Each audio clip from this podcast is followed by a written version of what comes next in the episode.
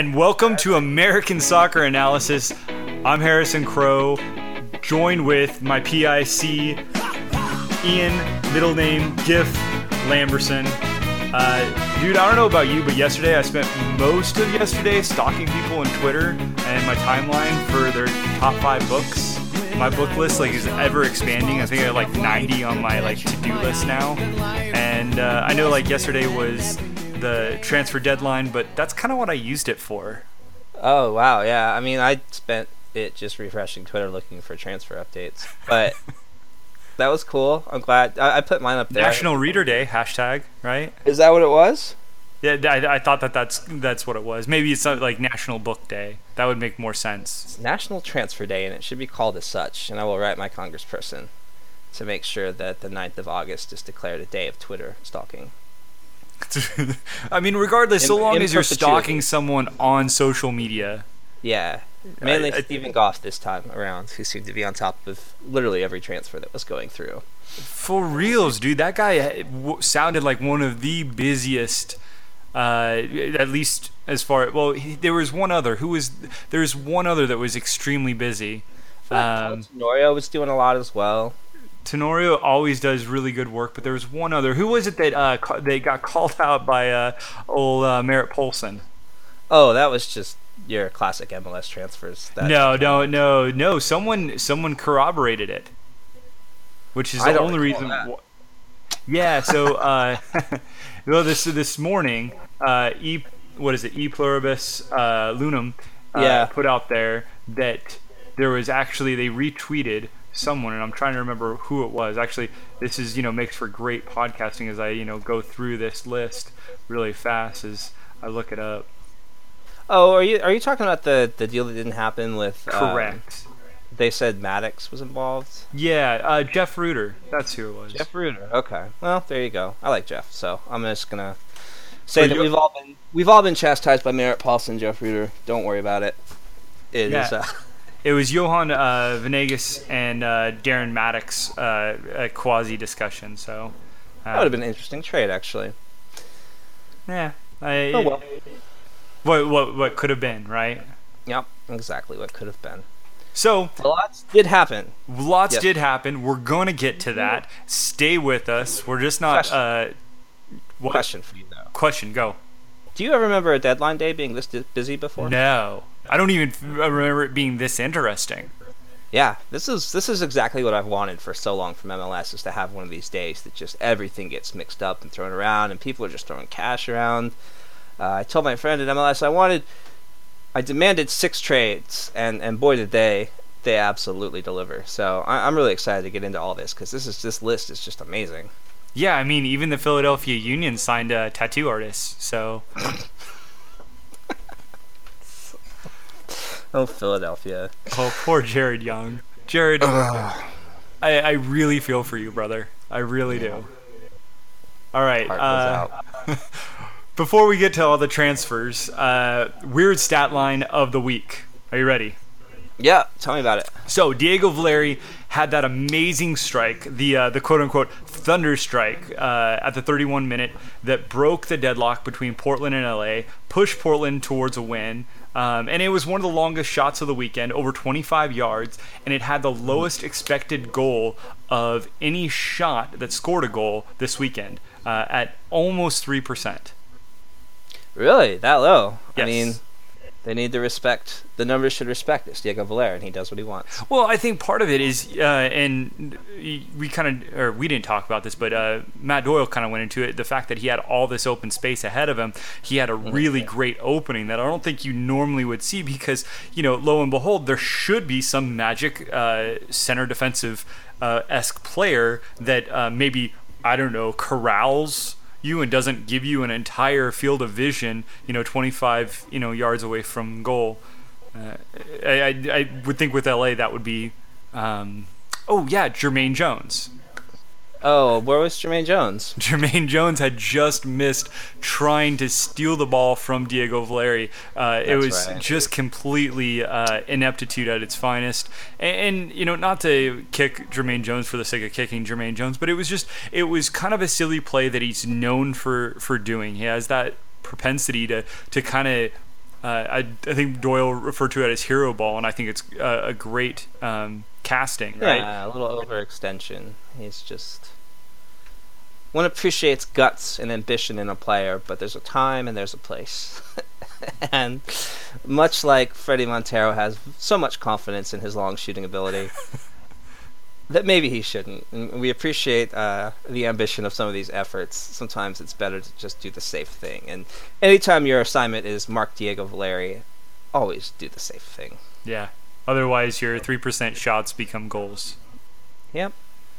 So um, yeah, let's get on into the uh, the craziness of the MLS transfer window. So okay. we're gonna we're gonna hit these hard. We're gonna hit these fast because we got a lot to cover.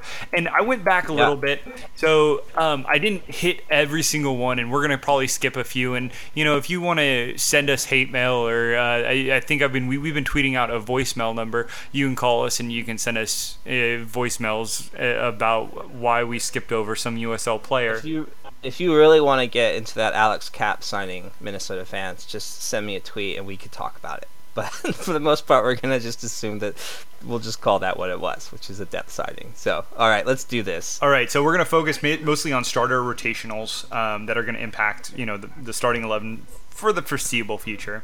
So, New England back in May, um, I kind of wanted to talk about this just because Gershon Koffie signs with New England. This was supposed to fix a lot of stuff, and we kind of went into this last podcast. But I, I kind of went back through and I did some digging. So in the last nine uh, games that they've played, he started, uh, Koffie started and played for a full 90 minutes. Through those games, uh, they've given up 17 goals and had nine points. That's not great. That's not a great record. No. Um, I don't. I don't really think that, that Gershon Koffie was supposed to be like the the one piece that fixes everything, but I, he was supposed to help, and he hasn't. So um, New England's defense is still bad. Uh, they have addressed other things in their transfer window, which we'll get into later. Yeah, but uh, a little a little underwhelming for me. Uh, so that's just my two cents. Deshorn, uh, Deshorn Brown, uh, still also kind of been a little bit lackluster. Signed May 20th, or excuse me, June 20th uh, by DC. He was meant to kind of bring in and reprieve Patrick Mullins after Mullins had a pretty big injury.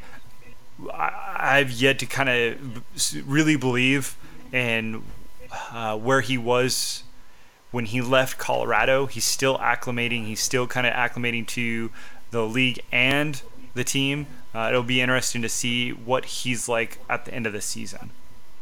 Yeah, I think with any DC player right now, we're going to have to push all real judgment until next year because this year is such a.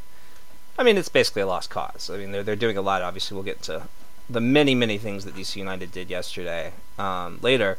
Uh, but uh, how am I supposed to look at Deshorn Brown with the system that team currently has, the personnel it currently has, and say like you're not doing good enough? I don't feel like I can at this point. Uh, June 22nd, San Jose signs Vako, and Vako. Uh, three days later, Dom Kinnear uh, parts with San Jose. Vako is supposed to be that that number ten that really brings San Jose out of well San Jose's ness. Yeah, yeah, yeah, yeah.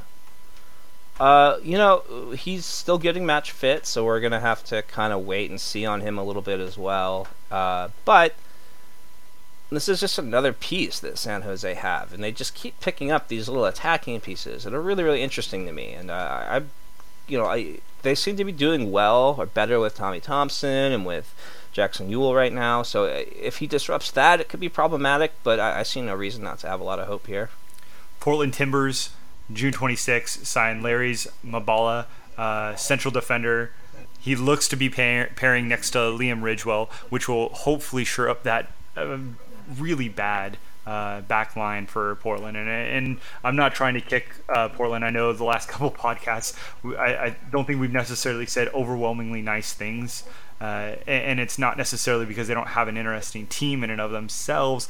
They just have a defense that over the over the season, it, and it has gotten better. Um, they're not quite as you know fledgling um, as they were, They're still in the lower half of the table as far as expected goals against, but it's gotten better, and hopefully, uh, Mabiala can kind of come in and, and affect positive change. Yeah, I don't think he's been perfect in what we've seen him so far by any stretch of the imagination, but he's been good. And uh, while Portland still isn't keeping clean sheets or anything like that, they they are they are getting points again. So so far so July 1st, Seattle Sounders signed Kelvin Leerdam. Speaking of teams that absolutely need to fix um, their their defense, Seattle's been atrocious, and it, and really they started out really interesting from a defensive standpoint, and they've just gotten steadily worse. And they're quickly approaching the worst in the league in expected goals against. Hopefully, Leerdam can kind of steer them in, that, in the right. Uh, kind of the right direction although he's more of attacking facing so I, I don't know how that's going to really work yeah i think he's less prone to being attack minded as say Joevin Jones i think he, he makes a little bit of a later run um, kind of to provide outlets rather than driving the ball like Jones does on the other flank. But this was definitely a position of need that was just kind of a rotating cast of people filling in. I mean, at some at one point they've had Cristian Roldan playing right back. So I mean, like this was definitely something I needed to address. And uh, since he's joined, I don't think they've given up a goal since he subbed in that right. one time against DC. And uh, so yeah, that seems to be uh, working very well for them. I'm, I'm I'm happy with that signing. So July 3rd, Real Salt Lake signs Marcelo Silva for central defender, and really this is kind of what uh, prompted Aaron Maund to be traded off to Vancouver uh, just a couple days ago or yesterday, and we'll get to that in just a 2nd mm-hmm. But um, there's a lot of they're they're putting a lot of uh, investment towards him. You know, he's 28 years old. Uh, we would think healthy. They've had so many troubles with trying to keep defenders healthy. Uh, this is this is a really positive signing for them. Yeah, I like it. Good veteran center back. Can't can't say no to that. Minnesota United signs Sam Nicholson uh, from Hearts and the Scottish Premiership. Let me. Uh, I, I don't want to go into that because that's a rabbit trail. But uh, I was going to make a, a, comment about the, the the word Premiership, but um, he looks to be trying not to do a rabbit trail, right? Uh, yeah, let's that one. Nicholson, like he, he's rotational depth, I guess. Uh, he's he's been in the starting lineup for them. I think he's. I don't know it. I mean, we're gonna get into this as we talk more about transactions that happen. Uh, they have a bit of a glut of, of wingers at this point. Um, but Nicholson's young. Uh, he looks looks tidy in the games I've seen of him. I don't think he's gonna, you know, lead them to the MLS Cup next year or anything like that. But he's a he's a good piece. Uh, I think that was a good buy. And I said he was a central defender. He's a winger. I apologize. Thus perpetuating. Yeah, he's kind of out wide. Yeah.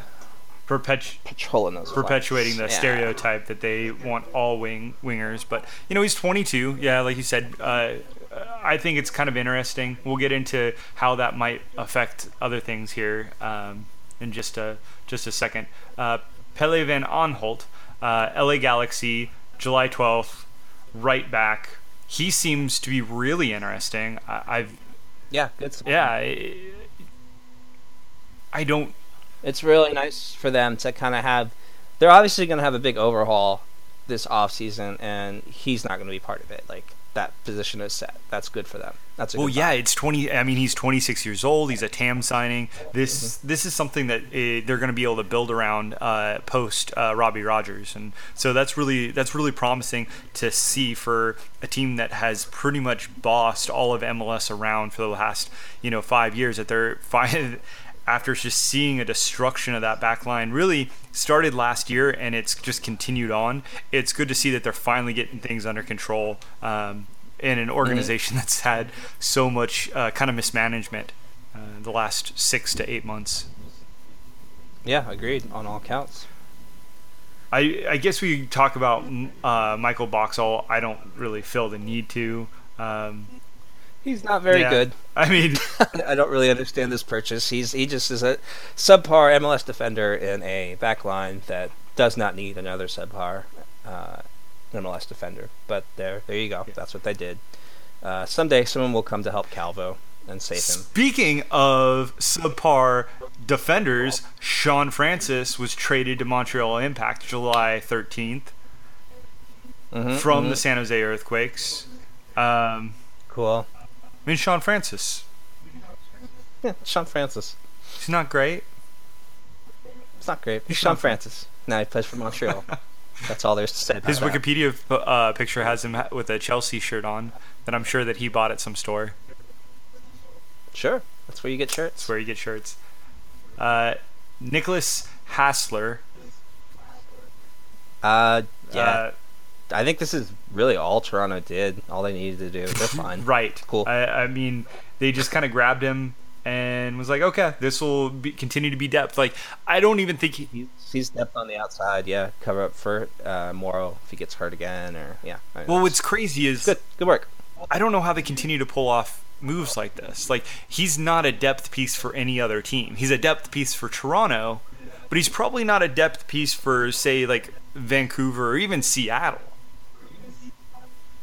No, probably not. Yeah, they've just they're stocked with with defenders right now, and just as they are at every position, they're they're they've built quite a roster. So this is just another piece to it. There's uh, I don't know who's doing all the work there, like, but the, their team is, is is just doing such a a, a, fantastic job. I mean, it, it can't for be sure, said enough. for sure. Brandon Allen, uh, winger, on loan from New York Red Bulls to Minnesota United. United hasn't used him. Now, here's my question to you, and this has nothing to do with Brandon Allen. I'm sure you could probably care less about Brandon Allen. Yeah, I don't I don't care much about Brandon Allen at this time. It's not to say I won't in the future, Brandon Allen. Show me something, and I'll talk to I'll talk. So among other Portland, among other uh, Portland rumors, there was uh, a rumor that emerged about Jeremy Embos uh, Embosmy. uh, Ebobisse, yes. Yeah, even Bise. Um, that there was a couple teams that were looking and asking and calling Portland concerning his availability as the backup to uh, Fernando Adi, and he already had a really good game, uh, a couple of you know good games. You know, number three, uh, what number three overall draft pick this past year. He obviously is immensely talented. Um, Yeah, he's uh, a great player. ranked high on USL's, you know, uh, little these players are good and young list. Uh, the question that I pose to you is why don't more people loan out young depth? Um, I think it's because, well, there's just not. You mean like within the like league to league? No, like within, let, let's say Minnesota, and this is probably a bad example because they've already stocked most of their positions. They don't, if they played maybe a two striker position, it's possible. But Minnesota came to um, Seattle, and let's say Oalex Anderson's healthy. They say, we want to use Oalex Anderson. Can we have him? And Seattle was like, hey, for a small fee, nominal fee, sure, why not? Because I think they have. This is part of what they they have their like USL clubs down. A lot of these teams, and there are other like just affiliates too that it kind of goes down to, and that and like a lot of teams aren't trying to develop other teams' youth prospects. Like they have their own. I mean, I could see it. Uh, It would be nice if there was like a better tier, like if we could pipeline these people out to a different league somewhere else. But but uh, I don't think the squads are deep enough to really be sending people away that you think might play minutes for you at, at any point. Even not a lot of them. Well, and especially see my thought process is this league, Eh, especially where this window is positioned. There's not a lot of time left in the season, and with that, you're not necessarily hoping they get developed, right? You're hoping that they see MLS minutes versus USL minutes. Yeah. And so it's kind of more of a, hey, are they? How many minutes are they going to see here? Is there? What's the probability or potential for them to play minutes, MLS minutes at that other club? Okay, you're going to pay me something, a small nominal fee, you know, 75,000 or whatever it is, you know, under the table to take care of his, you know, his weight, his charge for while he's there. Yeah. Why, oh, yeah. Uh, so, and you know, I had this conversation on Twitter. I think I had it with Mark, or I had it with a couple other people, and you know, they were very against it. Uh, I don't mean to put words in your mouth. You don't seem necessarily inclined to, to approach it, but I, I just see that there's value in a maneuver such as this, and I'm not saying it's good for every situation. And obviously, Brandon Allen's not playing minutes for Minnesota. Yeah. That being said, they are stocked with wingers, and he's a winger. So it's not like he has a real fighting chance. You know, perhaps if you know like five injuries occur in one day, weekend, he'll be utilized. But aside from that, Yeah, and I think this is what the deal is. I, I just don't think loans are something uh, in other leagues around the world that function as uh, a big get for the getting team, and that are a uh, kind of relieving of a burden. Like it's somebody else you don't have to worry about rotating. Um, that you don't necessarily want to give up the rights to, but aren't in your plans this year. I don't think that the amount of players in MLS that fit that description are is significant um, enough that like you can afford to give up pieces that, that are like even third or fourth on your depth chart. There's just not enough there. Um, it, it would have to be a very specific situation, and it's just not one that I see a lot. You do see it very rarely. Zavaleta, uh, you know, got loaned a couple times. I, uh, yeah, I, it would be an interesting thing to do. I, I just I don't see a lot of, of situations where it'd be beneficial to both teams. All right, uh, we'll just go off. Uh, Tomas Martinez over at Houston, central midfielder. Uh, he, he's definitely a starter uh, that's going to be going into that system. He's extremely young at 22 years old. Mm-hmm. I, I say extremely young. He's he's on the young side of things. MLS is continually getting younger, but as uh, someone that they kind of they they're looking for a creative type, somebody to a alleviate uh, Alex and someone to get that ball to Erick Torres. I don't necessarily know he's he's the best person for that type, and I don't necessarily think that that's what they thought they were getting in him. I think he's a two-way player from everything that's been described to me. He's a really interesting two-way player that has some creative ability. I think he's going to be put in that role. I mean, I think he's going to be that 10. I think that's why they got him. Uh, is, is my understanding. And I, Well, and he's a and- project for sure. Yeah, but I don't think I don't necessarily. I I, I agree with you. He's probably going to be placed into that role, and I think he has creative ability. That being said, I think part of what they got him for was they have a specific system that they are implementing down there. And it's very uh, similar to what the Red Bulls have done over the last couple years with that high press. Yeah. Right. And I think that with his aptitude and tendencies to play defensive and, and maybe play in uh, maybe not necessarily a 10 role but have some features of a 10 will actually benefit them. I don't think they were looking strictly at a 10 i think they they they saw what happens when you go for a 10 that doesn't necessarily that's on one side of the ball cristian maidana. Um, so you're gonna you're looking for pieces that fit the system that you're looking for. And i think that this could this could be a really interesting get that's not necessarily flashy uh, that we've seen in a lot of different aspects such as diego valeri vaco eh, you know nicolas lodeiro this is still going to be um, somebody that has some highlight moments but also plays that two-way um, that they need Yeah, he's a project. That's that's it, and he's teachable. He's still young enough that he can learn a system, and uh, yeah, I'm I'm I'm excited to see this guy on the field. I uh, I, I like what Houston's been doing uh, with their with their, uh, their their transactions lately. So I'm I'm curious to get a good look at this guy. All right, so uh, I'm gonna I'm gonna skip Boldor. Uh, I'm sorry, Montreal. If you want to come back and talk about Joey Saputo's latest, uh, I guess import, yeah, Yeah. project. um, you know, I don't I don't know much about uh, about Dion Boldor, so uh, I I will do a better job of of, of researching him. If you want to talk Yeah. about Dion Boldor, guys, we'll do it next week. yeah. So the next one is Francois uh, Affolter. Yeah, Francois Fulter with uh, San Jose. So- another interesting pickup. Yeah, they had to go and purchase an international roster spot for him. Yes, they gave Atlanta money. Ugh.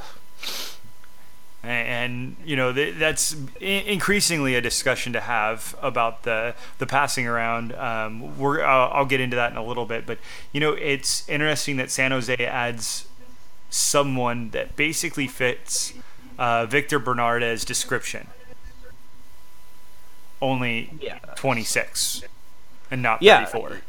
Yeah, he's one, and he if they're gonna stick with that three piece back line with essentially three center backs, they need better center backs. They've got Bernardez is fine. You know, uh, Jungwirth is, is really really good. Uh, this could be a great signing for them. I'm actually I don't know why, but this one stuck out to me as a really really intriguing one. Uh, the next up, uh, well, there's Stefan Marjanovic, but uh, we'll, we'll, go straight for the throat. Dom Dwyer, Orlando City. What are your thoughts? I think I think Orlando City gave up a lot of allocation for him. And depending on how much you value that. And given that I don't know what kind of injections are coming, there's a rumored, you know, $2 million TAM injection coming in the off season. sort of hard to judge on those terms. Uh, so I'll stick with is, or, is Dom Dwyer the right person for Orlando City? I think so. Uh, you have to assume Larin is gone uh, in this this off season. I, I can't see them making this move while planning on keeping him. Um, and now they've got that taken care of, and they're already a few months ahead of that transition period. So this could be a really good thing for them. It's obviously the guy they really wanted. This was their guy that they made their number one transfer priority, and they got him. And I gotta say, good job, you got him. Uh, I I don't know that we'll see that pay dividends this year, uh, but going forward, I think that it's a solid move for Orlando, and I think Sporting KC did very very well to get a king's ransom for him. Oh yeah, they get they got paid. Yeah. Yeah. Uh, Colorado Rapids got Stefan Aigner, um, which, from all accounts, from German forums and whatever that are out there, it seems like there's a lot of people impressed with the fact that Colorado was able to pry this guy away from the Bundesliga um, in 1860. Um, mm-hmm. He's an attacking midfielder that has creative ability, which you have to then wonder why did Colorado go after him? Uh, so, they can stick him on, so they can stick him on the wing. Uh, yeah. oh, poor Gashi. Um, yeah, I mean, it, it's something in and of itself. Uh, that doesn't make a lot of sense considering how they've wanted to play, how um, they've basically fielded their lineup for the last three years. And I don't want to like discourage Colorado Rapids no. from signing players like this either. Like, good, good. You got an attack-minded player, the guy that can get forward, show some creativity. Uh, he can play on the wing, and that's probably where they'll stick him. Um, it's good. That's great. I don't. Obviously, that was not this is not a team that is one piece away from a difference, and so I, it, it would be unfair to think that, that Stefan Aigner is going to be that. Uh, but it's a good start, and hopefully, sort of signals maybe, if not a complete change in philosophy, at least nodding that occasionally it's good to have creative attacking fun players. Yeah, and and look, uh, you, we've talked about this, not trying to kick Colorado. We know we, we make, you know, snarky comments. Colorado has a specific system that has worked for them in the past. And I think it's going to come and it's going to go in terms of how they apply that. They have to have the right pieces. They have to have a healthy lineup. You know, those things are things that haven't necessarily gone well for them. And it's good to see that they're going and getting talented uh, attacking players that right now is their weakness. I, I defensively that's not a weakness. You know, they're still yep. a pretty good uh, defensive team. You know, they're they're a, in the upper half uh, for uh, expected goals against. So you know, where as opposed, you know, for expected goals for, they're second from the bottom. You know, they they need an injection of attacking uh, capabilities, and hopefully, uh, th- you know, Aigner will help them in some way, whether that's on the wing or you know from a central position. Yep. Um, going down here, where are we at? Uh, Bill uh, Tui. Bill Tuiloma. Yeah, yep. Um, fullback, center defensive mid from uh, Marseille. Uh, I kind of have him as a depth piece.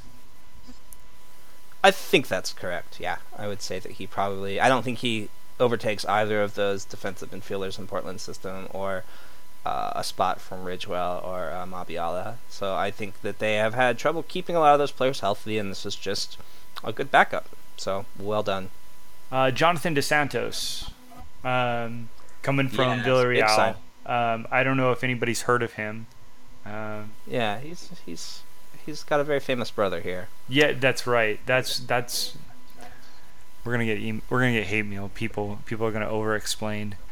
I I guess the question I have is this is a good player. He's going to be a good player. Obviously, he's going to be a good player. That's player. not a question, sir. That's not a question. I'm building to my question. Is this the right player?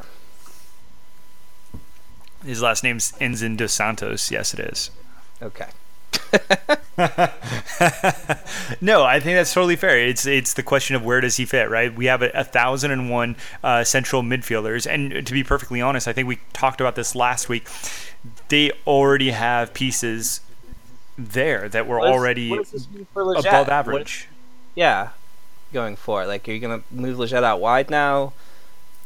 Uh, when I think he's a lot more effective in the center, uh, it's just an interesting move. I don't think this was their number one priority going into this window. I think they wanted Zlatan or someone of that ilk.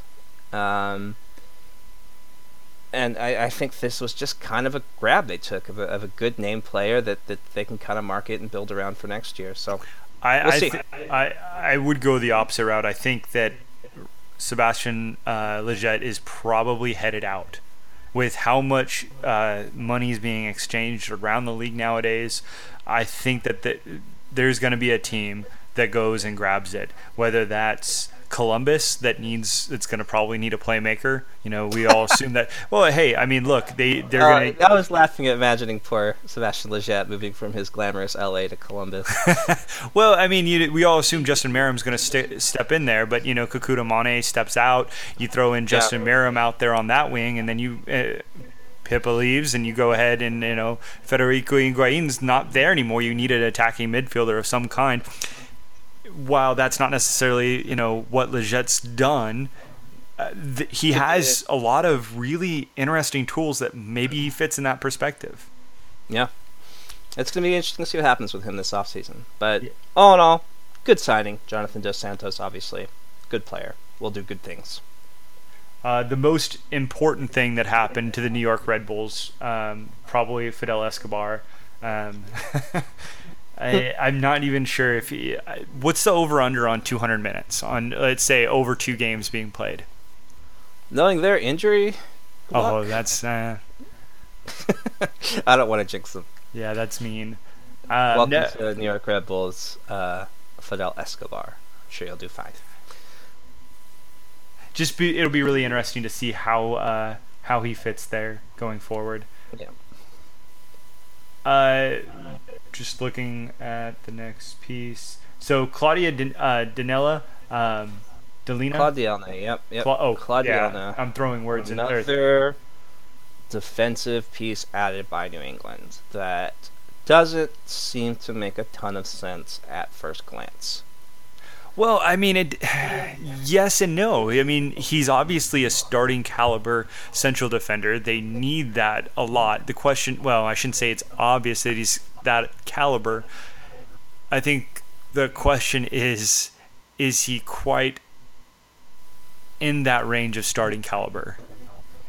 Right. Well, I don't. I'm not gonna sit here and pretend like I have watched a ton of Claude Claudielna games in my life. Um, but I do. We do have a friend uh, who does scouting, and his report on Dielna was that he's actually a little bit more of an outside back, someone that would play on the left, uh, and that he's more athletic than ability, and has been not great on a lot of not great teams. So well, he's a TAM signing, I believe. Yeah, I mean the the last. I mean he was on Sheffield Wednesday. He pretty much took a bunch of different loans um, uh, around. Really, never was on anybody. He was on uh, Olympiacos that you know, but never played any games for them. Was again loaned out to a bunch of different. It, it, it he's definitely seems overpaid for what they're facilitating. That being said, there there is a lot of reports that he's a starting caliber. I mean, people that are smarter than you or me that have seen him, seen old Claude play. Mm-hmm. Um, it'll be really interesting yeah. to see how actually he he develops in that position if, for a team that absolutely needs to stop the bleeding. Yeah, if I'm New England, I, I I throw him in the lineup for sure, just to see if it fixes anything or, or gives you anything different than what you've got. You've got problems back there. Uh, but am I hopeful that this is the answer to their question? No, I am not. I am often wrong. We shall see how Claude Dielna does. So uh, the next one that I have on the list, Seattle Sounders, Victor Rodriguez. Um, I have in the notes rotational depth, LOL question mark. Uh, so like he's legitimately in the past three years since Dempsey's arrived, maybe the, the right behind um, Lodeiro as terms of like quality of player that's come into this team. Mm-hmm. Like he's a no joke, really good right winger that's being already uh, the I mean the right wing's already occupied right now by Lodeiro because Dempsey's in the middle. What yeah. what's happening? Like I, it's kind of Jordan Morris is on the left. So I mean, is Morris? I think you're gonna see. I think you're gonna see Lodeiro go left, Dempsey stay middle, Rodriguez go right, and then Morris up top it would be my prediction for what happens with this. You you know you what and I. That mean for our, what does that mean for our good friend Will Bruin? I don't know. I don't know. I love the dancing bear. I love the dancing bear too, but uh, there will be plenty of opportunity and minutes to play, and he's also been very effective in a substitute role. So, um, yeah, this is a TAM player. Like if they didn't buy him to start, then they overpaid for him, and. Uh, I know that uh, I think it was going to be a lot more interesting if they managed to pull the get the the Derlis deal down, as he would have had a lot of shakeup in that, that top floor. But I think he just slots into that that missing slot that that's been kind of a, a, a rotating cast of subpar performances. Should be a good signing. So uh, next, Samuel Piette. Uh. I mean, we're uh, kind of yeah Montreal Impact. The midfielder um, looks like he's a depth piece. That's I mean not yep. to cast stones and you know just uh, not necessarily an impact piece, but will definitely uh, assist them in the in the midfield, which they need help with. Yeah, I think Montreal yeah. kind of needs help with everything at this stage. Yeah. Aside from you it. know the left wing. Yeah. Yeah. wherever, wherever Piatti is. Yeah. Aside from that. Uh, Bruno Miranda, uh, Miranda, uh, coming from Chile. It's the word came out today that uh, after they've signed him two days ago or a week ago or whatever it's been, that they're probably going to put him out on loan uh, for the rest of the year. So that's, yeah, that's kind of anticlimactic. He, well, he's. I mean, yeah, he's he's very much a. Uh, Say project. He's a wager. Say project. Yep. Okay, he's a project. Uh, that's a good soccer analyst word there. Good soccer analyst word. Uh, yeah, he's a project. So uh, good. There you go. You like it when people go out and loan. Uh, so if you can, let him develop out there. But it's nice that DC has his rights. There's a lot of flashes of ability there. Uh, this could be a good signing that we might not see bear fruit until a year or two down the road. But part of the DC renovations, I'm all for it. Y- could work DC. Yoshi Yotun, uh, Yotun he was basically brought in from Orlando City for all intents and purposes, quote unquote, to be the Kyle Beckerman. Yeah. Uh, yeah, that was an interesting uh, description of him. Uh, I think he is going to be very good player.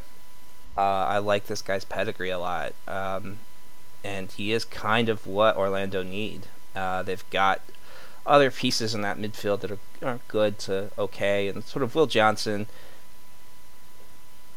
You know, he's not at his best when he's having to do all of that work himself. So this is going to put take some of the burden off him, and uh, yeah, I think this could be a very good, a very good. I, I, thought it was funny. Our, our good friend on, on Twitter, uh, Tiago Estevan, uh, Estavo, um, yes, he uh, he was like, "Where is he going to play? He's a fullback."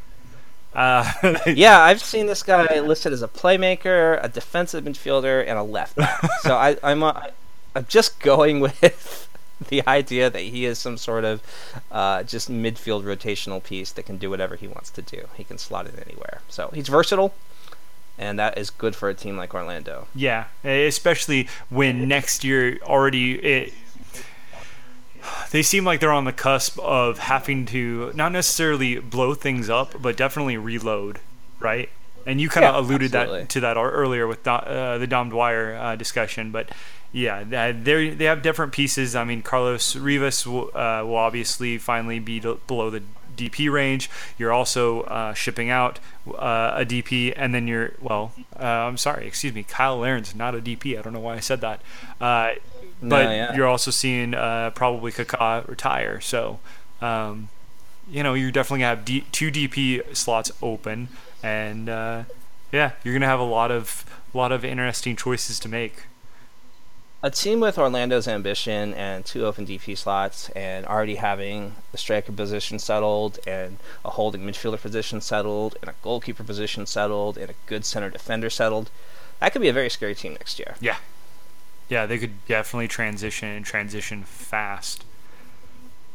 Um, you- Houston went ahead and signed central defender Philippe Senderos, uh, former uh, Fulham, Fuller, former lots of things, former red cards. Oh, oh Senderos. Uh, yeah, I have like just crazy memories of this guy uh, playing for Arsenal way back in the day, and I remember talking to a, a guy that was an Arsenal fan. Uh, he looked at me and I was like, Senderos looks okay. And he goes, Nah, he's a donkey. and I've always had it in my mind that Senderos is just like a big footed donkey since then. So I don't know if I can get over that. He's on the older side. He's never been the most mobile guy. It's really hot in Houston. I'm interested to see how this one goes, but uh, definitely it's not like Houston has a luxury of great center backs. So anything that can that can add value to that back line is a good move. Seattle went ahead and revolutionized all of the world by signing this young man, Lamar two five three Neagle. Lamar Neagle, I would. I feel like Lamar Neagle is just like it doesn't matter. He's coming back to Seattle. Like that's always going to happen. I feel like they've tried to get rid of him so many times, and it just doesn't stick. He's like a boomerang. That should be his new back. nickname. Yeah, he's been traded like three times, loaned out, sold, and he just always winds up back at Seattle. So here he is again. Um, I don't expect to see a ton of minutes for Lamar Neagle. no, probably not. But- Uh, I, if he was on the outs at DC and Seattle got him for like what was it a fourth round pick? Yeah. That's basically free. Yeah, no, it, it really is. I mean, there's very little value associated with a fourth round pick. Uh, so, I mean, and, you know, they needed help on the wings. They've needed help uh, up top at certain points of the season just due to injuries. This is not just a, a end of this season, it's also a next season type maneuvering. And which, Yeah. you know, they they got somebody of his caliber for free. Whereas, you know, you look at, at Ethan Finlay, you look at Paul Arriola, you look at all these other moves that were made. you Better know, players, to be fair. Yeah, absolutely, better players. but the drop off in cost is such so Yeah. exponential. It's it's not even was, funny. uh, so that was a no brainer. That was basically DC saying, "Hey, you guys want Lamar Neagle back?" And Seattle going, "Sure." yeah, no, that's that's exactly what happened. So Yep. Good good for Lamar for being able to come back home. Uh, that's Yeah, gotta be yeah, yeah, yeah. be a cool I- experience. Yeah, I'm happy for him. Uh, speaking of people going back home or uh, getting away from DC, uh, Bobby Boswell escaped. Uh, Oh, Bobby. it was funny because DCU Exile uh, put on Twitter today, like he said, "This is the nicest place I've ever been." Six different times uh, in a three-minute video uh, as they walked around the Atlanta facilities. And you, you kind of then look back and you're like, well, he's played at RFK for like 90% of his career. And the few years that he wasn't there, he was in Houston before Houston transitioned Yeah. to their facility back when they rented from what would like the University of Houston or whoever they Yeah. were sharing the field with. So yeah, he's never had a Yeah, nice home, and it was kind of fun to see him like just overwhelmed by the sheer like luxury of Atlanta United's. Uh, This is this is a move I like just visually in my head, imagining like this Bobby Boswell, old guard MLS grit defender being teamed up with this like nouveau rich, uh, brand new Atlanta sparkling glamour team.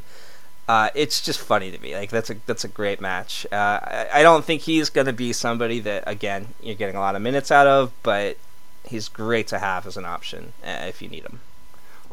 Well, I think with Jeff Larentowicz, you have to back him up at this stage. He's getting Larentowicz has so many miles mm-hmm. on those legs. Well, so does Bobby Boswell. That I, I think that this is just well, okay, absolutely. And Boswell's been in large part um, awful for DC this year. So uh, the hope is you don't have to use him. But the other side of it is if you do, he's really just telling Perez where to run, right? Yeah, basically. So He's a traffic cop. Yeah, I mean, he's the guy that's holding your line together um, more so than Brad Guzan because Brad Guzan's new too. So. Yep. Agreed. Pedro Santos, um, really, really interesting guy from Braga. I mean, eh, I think if he can remain healthy from all intents, from everything I've seen, he could be a, a real, real DP, a real game changer in the likes that uh, Columbus hasn't seen recently uh, maybe kind of like how Higuain was when he first came to Columbus. Yeah, I think that's kind of the recipe they were looking to replicate again. Uh, obviously, Santos is going to be a little more out wide, but um, it's cool. He's exciting. I like seeing players like this, like flashy, kind of highlight guys. Uh, in, certainly creative, and I think that there could be a lot of substance to go with that style with him. So uh, yeah, this this looks cool. I'm, I'm excited to see uh, Pedro Santos play. So LAFC finally brings in their very first player. Well, quote unquote player. Uh, obviously, they've signed a few uh, people. No disrespect to Carlos Alvarez.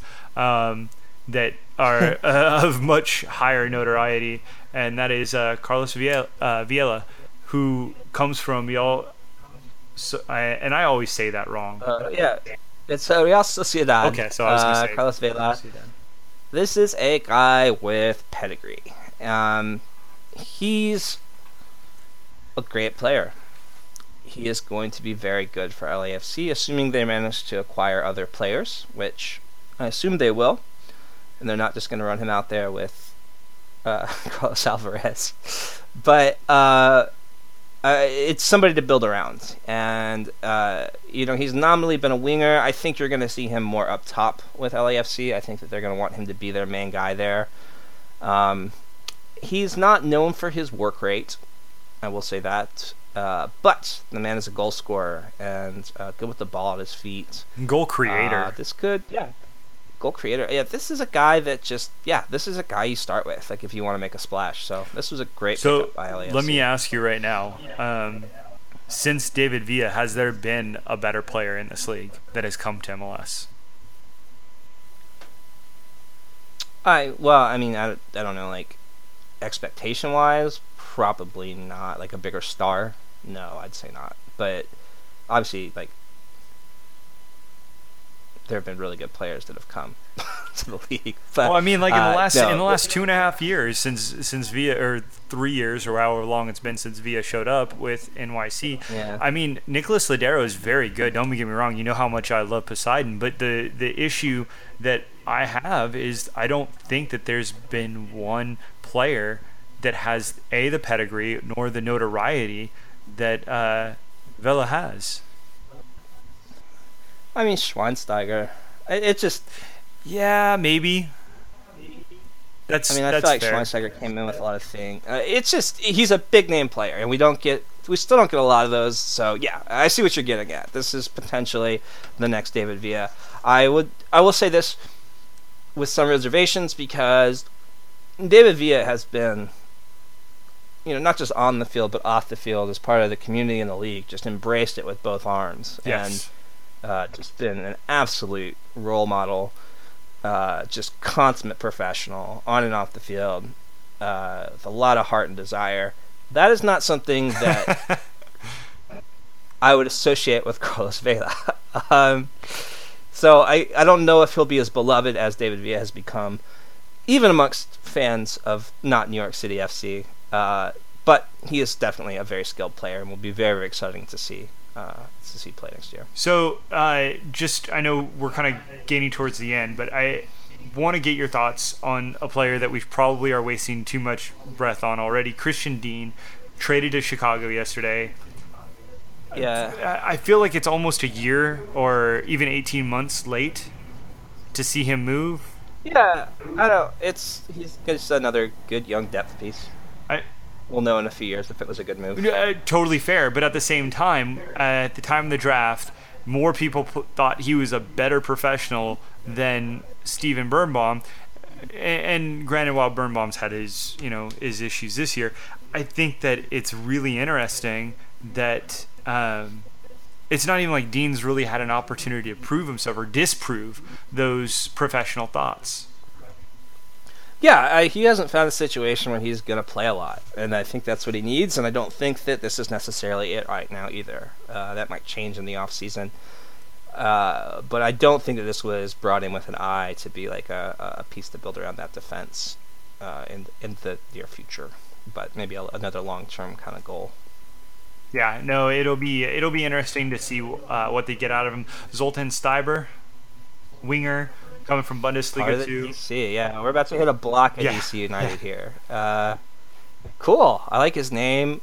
Um, he's got he's got some decent uh, pedigree. Uh, you know, uh, Bundesliga two.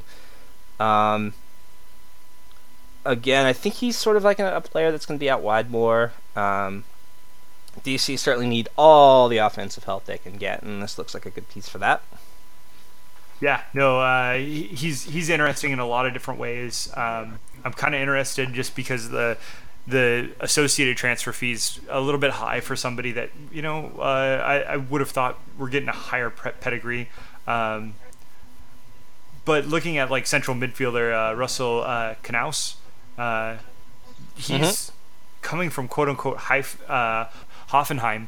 So, but not really, right? Like uh, he, has yeah, been on loan from multiple teams. He's not coming. Like, he's coming yeah. directly from them because he they own his rights. But he too yeah. is. This is not a Hoffenheim. No. Yeah. And and even then, um, it's not as if they're getting someone that's going to be a game changer. No, he's he's, he's an interesting he's piece. Be... They're building towards next year, and that's what I feel with yeah. like the Stieber, the Canouse, uh, like that. Those are these are solid. They're already upgrades to what they have. Exactly. These are all things that make DC United better. And I know that's not a high bar, but it's an important one that they're actually clearing this time.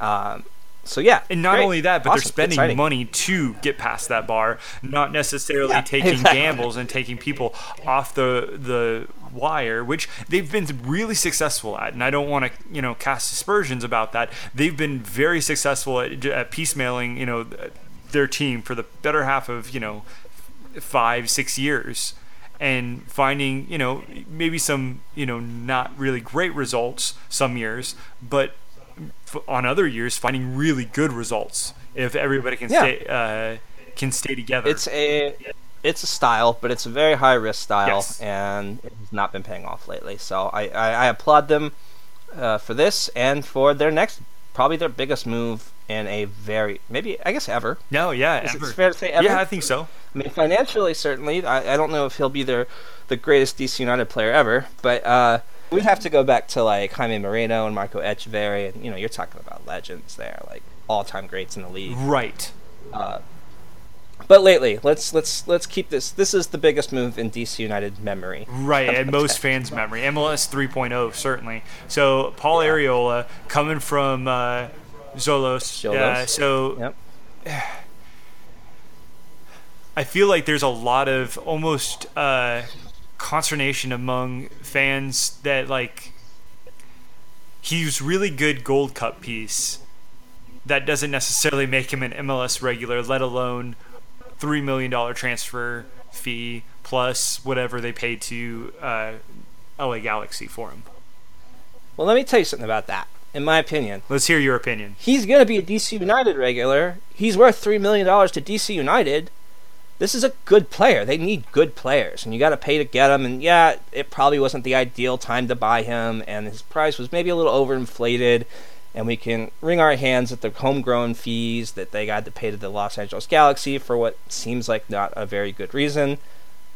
I don't think anybody that's a DC United fan cares, and I don't think they should. This is a team that has been bottom of the barrel for so long when it comes to finances. Like, let them overpay a little bit for a player like this. Somebody to get excited about, somebody to build around. It's good. It's a great start. I'm really, really in favor of this move. Well, and that's the thing about Russell Canouse and, and Paul Arriola. Both of them are 22. That DC United core is already relatively young.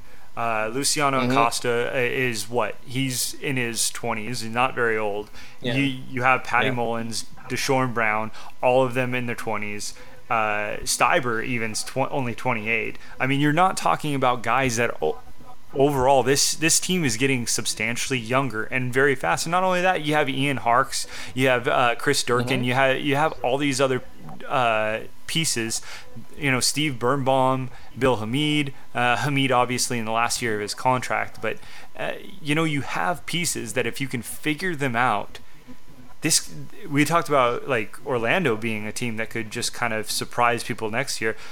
DC United in a couple years could really their growth with their with their youth program could accelerate their where their club lies within the patriarch of you know teams.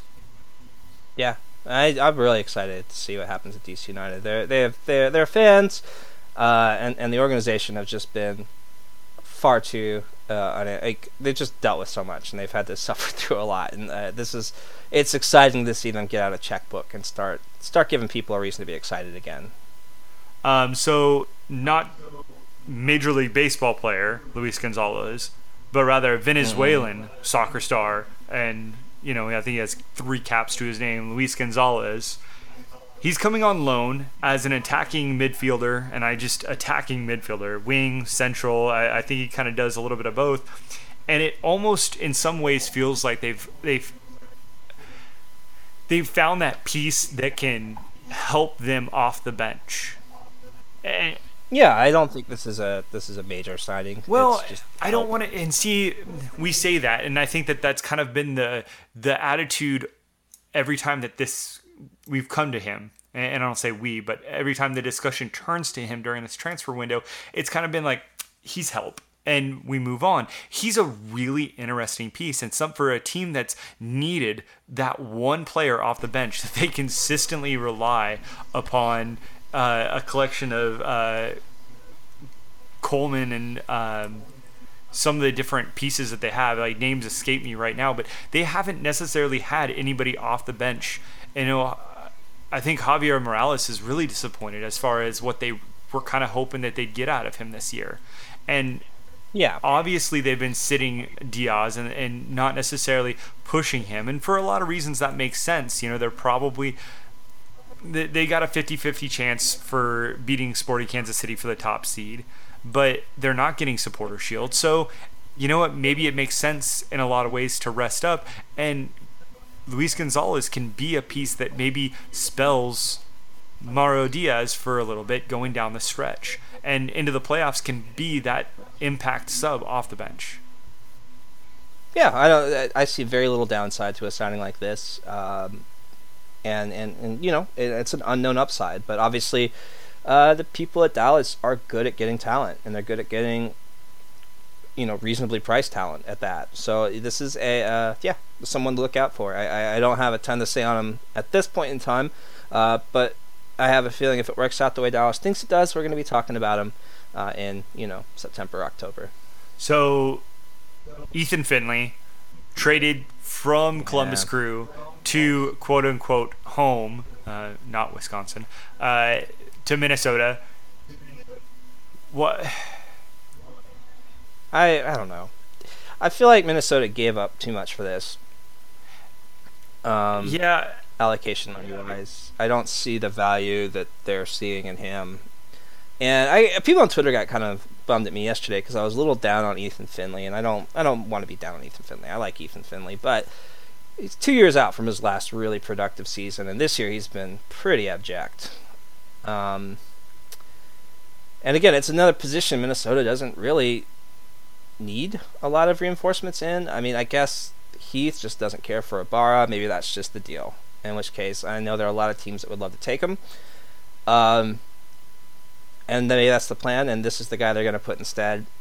I'm I'm underwhelmed by this this deal on Minnesota's behalf. I guess I would say. I, I would totally agree with you that they overpaid, um, especially relative to what the market's been at with Dom, with Kevin Molino, with Dax McCarty, all these moves that have been made.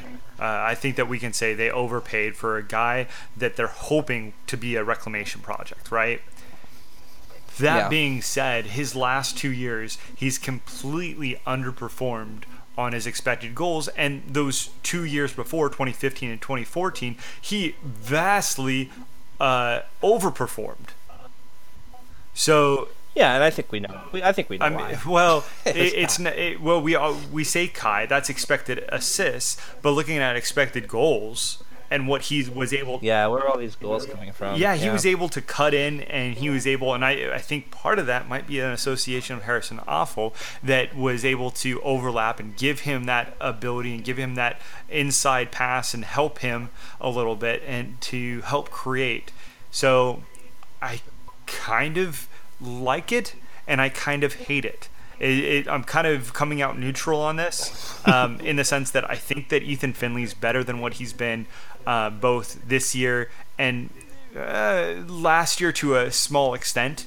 Um, he's not great defensively. He, he he's he's going to win the tackles that he goes for, but the problem that you're, is you're hoping that he goes for them. You know, he he has below average league defensive actions, which means he's it just kind of implies that he's not as busy. Doesn't necessarily mean he's bad defensively, but definitely you know it, it brings some questions to whether or not he's up and down, and especially when you're talking about having overlapping fullbacks and expecting those wide midfielders to cover. You'd expect Ethan Finlay to at least be an average. There's no reason for him to be under the average. So it definitely brings questions to mind especially being that he's joining a Minnesota team that has defensive um, uh, Let's say frailties. Yeah, that's that's a really good word. So definitely have some. Uh, I, uh, I I question it I too. Worry, I guess I this comes.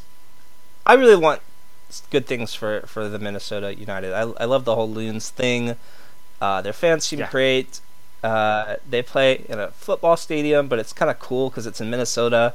I, I just like them, and I want them. I want good things for them, and they just seem to right now have this really scattershot approach to everything. And it's it's difficult for me to kind of see if there's any method to this madness, and I, I, I, I, we haven't gotten any evidence of that yet. And this is just one more of those moves where you're just like, how did you? Well, how did Columbus like bilk you for that much money? Yeah, like for a position you're just kind of like, uh, yeah, maybe we can get another winger. Maybe this is the guy. uh, well, and so I, I don't know. Well, it's such like a, a hard thing to judge what's going to happen to a player when they go to Minnesota because I don't think that that system is in stone. I don't think that that strategy, that tactical system, I don't think that that's a set thing yet. And I don't know that you're going to see Adrian Heath there necessarily for that much longer either. So a lot can change. It's just a weird situation for a player to go into, especially one that's been struggling with consistency. Um, I don't know. Nick Rogers, know. who's the president of Minnesota United, uh, he's alluded to the fact that they're modeling their their club and, and their transactional uh, approach and player um, uh, recruitment to, similar yeah. to Sporting Kansas City and FC Dallas. And you know, I heard Portland. Yeah, did, sure? Okay, well, on Twitter I have tweets that specifically yeah. mention those two teams. You could also point out Portland, which you know he probably just says a different. You know, he, it's fine. He's like, hmm, who's really good this week? Uh, he's just more like, well, we were Portland, but we sort of pivoted to SKC. Maybe like Dallas. Yeah, we're like Dallas. They're not like any. Well, exactly, yes. and they're more like DC United and more like New England than they are anything, and that's not because they have owners that um, that don't care. They have owners that honestly don't want to spend money and they're they're financially yeah. conservative, and that there's nothing necessarily wrong with that. They're just going to have to piecemeal this in the same way that New England has, and the, the way that DC has. And that means it's going to take time to grow this team, and it's going to take time, and you're going to find some uh, a lot of misses in all the different players that you that you grab, and you know that's that kind of falls okay. in line with where Ethan Finlay's at. You know what? Go Loons. That's what I say. Go. Uh, Vancouver Whitecaps. They acquired Aaron Maund. Um, yeah. Which you know, as a result from Marcelo Silva taking o- taking the starting job, he looks to be headed north of the border for, I guess, a starting. I, I'm really not sure it, how much longer Kendall Waston has that spot. Does that mean that he's going to start challenging? Is he a depth move? Um, I, at least currently, he's a depth move. Uh, yeah. I I don't have a lot of good statistical reasoning to back it up, but I really like Aaron Maund. He's an exciting defender, and I know you don't necessarily want your defenders to be exciting. he sure is. I like watching Aaron Maund play. So uh, yeah, I'm, I'm, hopeful this works out for him. So. Uh, and I'm gonna uh, more so than any other player. I'm probably gonna butcher this, but uh, Ael G- Ghazal, um, yeah, who's the Egyptian fr- uh, central defender, signed by Vancouver very late, uh, almost like overnight. I saw this as a yeah. like a last second rumor that this morning woke up to be official. And I mean, cool. It has the feelings of like an impulse buy. Well, I mean that's been Vancouver for the past 12 months. Yeah. Um I I don't from Fredy Montero down to Bernie. Yeah. It just feels like an impulse buy. I I don't know he's a central defender. I don't know that that's. I mean, they've got Tchani that can kind of do that. They've got Laba. Now they got this guy. Okay. I don't know what to say. I don't know any, enough about uh, uh, Al Ghazal to, to really give a great scouting report, unfortunately. Uh, you know, speaking with our friend that does scouting abroad, you know, his report was that, that he's kind of a uh, imposing physical kind of player um, who is not very tidy in passing but uh, is a uh, decent ball winner. So if that's the mold, that like describes the Vancouver. maybe he is the face of Vancouver. we just don't know it yet. Uh, maybe maybe Vancouver found uh, maybe he found Vancouver and, and saw this team and said like that's where I belong. Sign me, and they said okay. All right, so enough of Al Ghazal. Let's yeah, let's just coffin the most um, and I was just saw this described in our Slack, uh, Nerd League Slack, as the most med trade of all time. Luis Gil for Dillon Powers. yeah, I don't know. Uh, that's good for Orlando. I don't really know what Colorado's getting out of this. See, you say that Luis Gil is 23. Yeah, but he's yeah. I guess depending on how much you value Luis Gil is, is how you uh, ascertain whether or not Colorado's getting something out of this. Um, he just was so promising three, uh, two years ago. Not even three years ago. Two years yeah. ago. I don't know. It's like the Ethan Finlay thing. Someone's got to bring him back up to that potential. Is that Colorado? I have my doubts. What do you think about Dillon Powers for uh, Jason Kreis? Cool.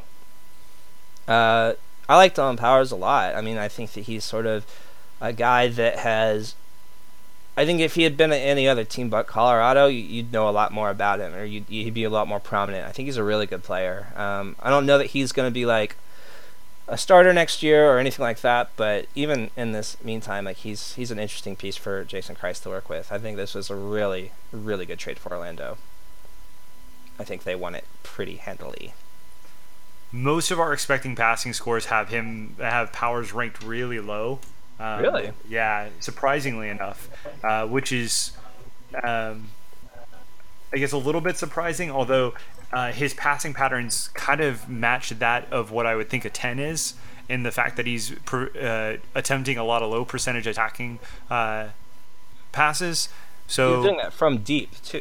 that that that's a good point. So I would think that maybe the distance of his passes uh, plays something to do with that as well. So I like Dillon Powers. I, I like I like him at Orlando better than I do Colorado. All right, we're gonna skip over this next one real fast so we can end on him. Callum Mallace to the Seattle Sounders. Um, speaking of meh, uh, he, he's midfield depth, so whatever.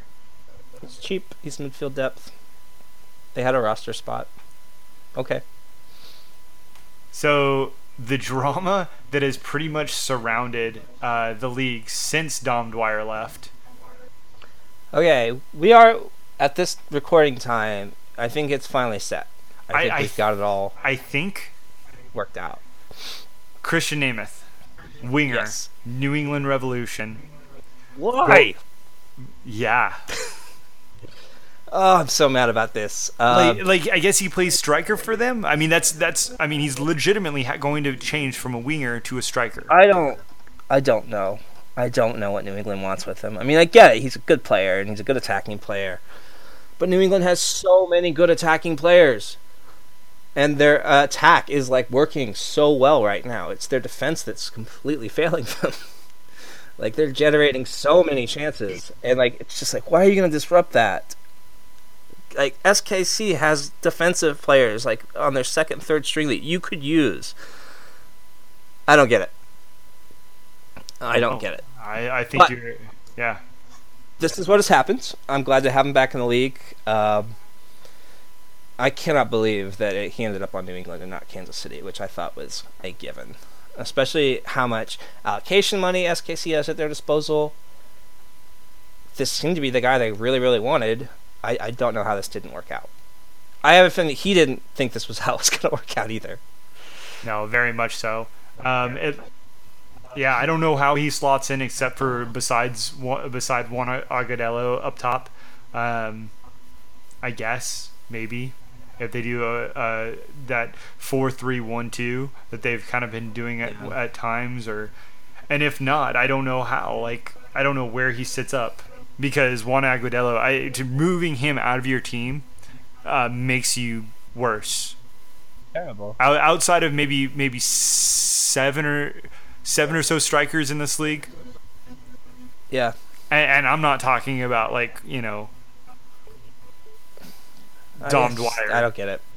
This is going to be a crazy thing that happens, and uh, my hope for New England is that it bolsters their attack, which is already good, and makes it somehow better.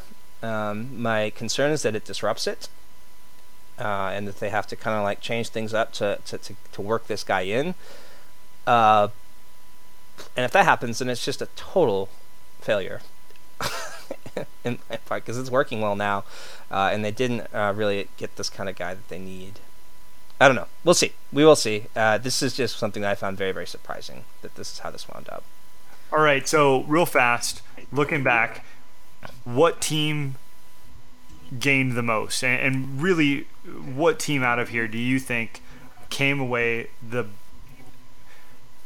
I don't want to say winners. Winners and losers seems. I don't know. I don't like that. I, I guess just what team bettered themselves the most. Uh, I think it has to be DC, right?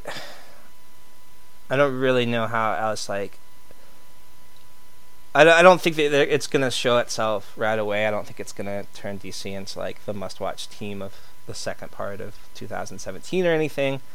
But when you look at where they were and you look at what they have to look forward to over the next couple of years, I think they did the most substantive steps this month, and really mainly just yesterday, um, to kind of stake uh, their future out a little bit. So I'm going to give them uh, the most improved team award.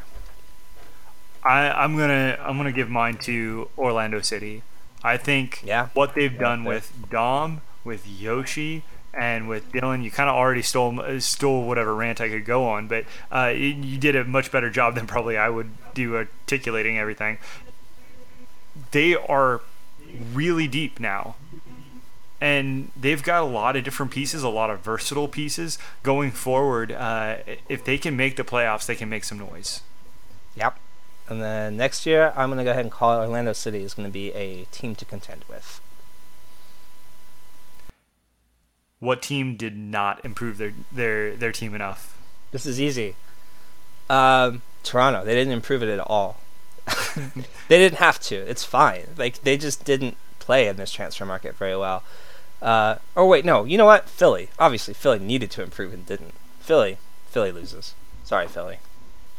No, I, I they very much disappointing with what Philadelphia did in this transfer window, which was a lot of nothing. Did they add somebody? I feel like they brought in like Valdez. Didn't they bring in like a, a, a defender they used to have came back? No, I think I'm right about this. I'll look this up later. But you you go look you go look it up, and I will I will append this uh, yeah, podcast. he'll come in uh, Arrested Development style. Go. He was right. they didn't. And uh, yeah. All right, yeah. So I think Phillies are, are, are we, we hate to say loser, but they they know they know that that they they underperformed here. So last segment, real fast, um, we actually had a listener question. Uh, Mr. Jacob, uh, I'll, I'll, withhold your last name because I know that even on Twitter you uh, have a, kind of an anonymous, or I think you did have an anonymous uh, Twitter handle. Anyways, Jacob, who we know and love, asked the question I'd like a quantitative breakdown of TAM to GAM ratio and how many Dax McCarty's Paul Arriola is worth. all right. Uh, I all right. So first of all, I want to preface this with the fact that uh, I know he's joking, and he was joking around when he said it. But uh, yeah, I, I, aside from the teams that were mentioned uh, and gain players, there's also teams like Columbus, who, as we mentioned, got Gam and Tam from Minnesota, and Kansas City, who gained a good amount of league uh, currency in both general and targeted allocation.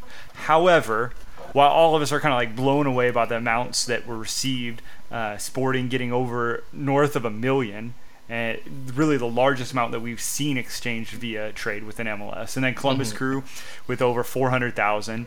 And they got uh, 350 from uh, New England. For oh yes, so they're yeah, filing. good call. Yeah, yeah. It, so I mean, those two uh, combined, I mean, it was a lot of money that was uh, being splashed around, and really outside of like the Eddie Johnson trade that we heard that was maybe four hundred thousand in allocation. But I mean, like, what is that? Uh, don't really know. That's old uh, allocation money, though. That was pre-TAM. I mean, this is yeah, this is the new economy. Absolutely, and with that, um, you can't help but kind of think that there is much of this is the valuation of the currency is starting to kind of de- decline. I guess is is the actual word, and but it sounds negative. Um, the the reality is GAM and TAM are both like fiat currencies, and this was pointed out uh, by one of the former guests of our show, uh, Tioto Full Football. Um, I, so many of you guys go by your Twitter Twitter handle. Just come out, say what your name is. Yeah, um, we'll call him Jacques. Jacques. Uh, yeah, I don't remember what we called him on the on the podcast. Sean and I had, uh, but yeah, it's backed by the league. the The fiat currency is backed by the league. It's only used for MLS budget budgets. Uh, its value is related to what is available in circulation, and it's the degree of commodities that it can purchase, right, or buy down in this case. Uh, so yes. going back to over the last two years, we've seen MLS expand upon how much currency is available, and that devalues it. Which in this case has lowered it to such a degree that teams are are, are becoming more and more willing and comfortable with parting for it. So um, you know, additionally, there is coming around next year. We kind of already alluded to this, and there's about two million more TAM coming into the league, and honestly, I think this is why we're seeing the valuations of international uh, international uh, roster spots. They're starting to inflate. Um, we're starting to see players traded for you know GAM and TAM more frequently now. Um, yeah, I, I, I think this is all associated with those key uh, aspects. Um, the talk is that you know, like, what I guess TAM is like, or GAM and TAM was worth like three times more than what you know the associated dollar is. So you know, I, that's that uh, was kind of thrown around. I think on the uh, the MLS podcast. I think is what Ben Bear said. I, I feel like that's a little heavy. Um, but I mean, honestly, I don't know what the actual financial valuation of individual GAM is.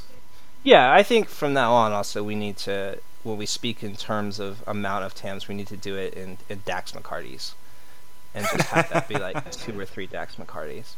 Uh, it's an interesting situation. You're right about that. Uh, I don't. I don't think you can value it like three to one very effectively, uh, just simply because there's such different methods of currency, right? No, absolutely, and not only that, but GAM is much more flexible and it applies to to more scenarios. So it, it's a little bit no more nuanced, right? And that intrinsically makes it more valuable to TAM and target. And there's allocation. like this idea, like with if you're a big spending club like Toronto, who seems to like have a lot of money, actual money, money. I think make money, money, make money, money. Yeah, I think uh, TAM and GAM are, are more valuable to you because like that's what there's a scarcer supply of, and the biggest enemy of big spending teams is the salary cap, and there's only one method for relief on that, and it's this. Like this has got to be the most valuable thing in an MLS team's arsenal, in my opinion. Well, not only that, but it also, I mean, it's league money, right? It's Yeah. so you have teams like Columbus, like Sporting, like DC, and like New England that don't want to, you know, pay out their owners' money. So this mm-hmm. covers them. This this enables these teams to actually go ahead and and make moves that they normally couldn't make. Yep, agreed. I, I, I, I what was the three times? Yeah, that's that's what I think Ben Bear threw out, uh, and I think Matt Doyle pushed it to four. I, I yeah, I again I don't know necessarily if that's fair valuation or not. Um, I would be inclined to say higher almost. I mean, it's just it's it's so specialized and it's so valuable, and just the ability to pay down your cap. I mean, that's got to be worth a lot more than a regular dollar that you can only go buy someone from abroad with. Yeah, so um, in the end, uh, if you absolutely needed a, a question, um, approximately he's worth like you know four point three two. Uh, uh, Dax McCarty's Paul Arriola is. Cool. I don't. Please don't check my math. I, I literally just made that up. Okay. Uh, aside from that, uh, there you go, Jacob. There you go. Uh, end of podcast, right? And Yeah. Topics segments all done. Uh, big thanks to all our supporters for supporting us. Bill Reno, uh, Newfound Glory, uh, the Electric Science, and their ever demanding quest for the Clausura. Uh, thank you very much, all you all. Uh, Andrew Beck, you make people sad with your A- Andy Rose uh, comments. Um, please don't do that anymore. Yeah, it's really sad. Yeah. Please go out to iTunes or whatever you get podcasts on, rate, review us. Yeah. I mean, we got a bit of love last week. I, did you see the tweets? I, I, I saw some tweets. I didn't see some tweets. I'll, I'll retweet them and I'll, I'll, I'll All right. Well, put just- you in just- there. Yeah, just put them in the Slack. I'll, I'll check them out. Okay. I like good tweets. Yeah. If you have any questions or want to hear something talked about on this show, you should tweet Harrison or myself or uh, Analysis Evolved, right? Isn't that a good way to do that? Yes. Yeah. What, what's your Twitter handles at 16th doc Yeah. at Harrison underscore Crow at Analysis Evolved, which is the American Soccer Analysis uh, Twitter handle because American Soccer Analysis is too long. Yeah, it is. It's way too long for a Twitter handle. It really is. We it's the best that we could come up with. Um, go out to AmericanSoccerAnalysis.com.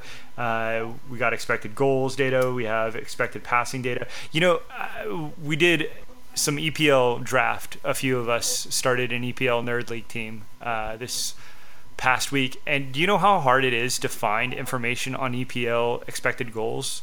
Like I, It is almost impossible. so like the fact that we do that for MLS is pretty cool, and I think more people Yep. should check that out. Um, Definitely. It's quite a resource. expected passing, go out there. Kevin Minkus has an article up this week, this past week on San Jose and their new rela- relationship with uh, a data provider and tracking data. So uh, that's really good stuff. Please go click, click, click, click, click all of it um, everywhere. Just do it. Ian, anything else, buddy? You want me to try another catchphrase for Yes. closing? I, I, yes, please. All right, let's see how this one works. And that's analysis done the American way. We're gonna say no to that. That's we're gonna. I'll come up with another one for next week. Uh, this is uh, adios, arrivederci. See you later. Shut your we're face, out. high school jerks. We're about to show you how this works. Are we cool? Laser beams. We're about to awesome all your dreams. And you'll say, What are you, some kind of computer? say a cyborg bib from the future, and I'm going deaf for she's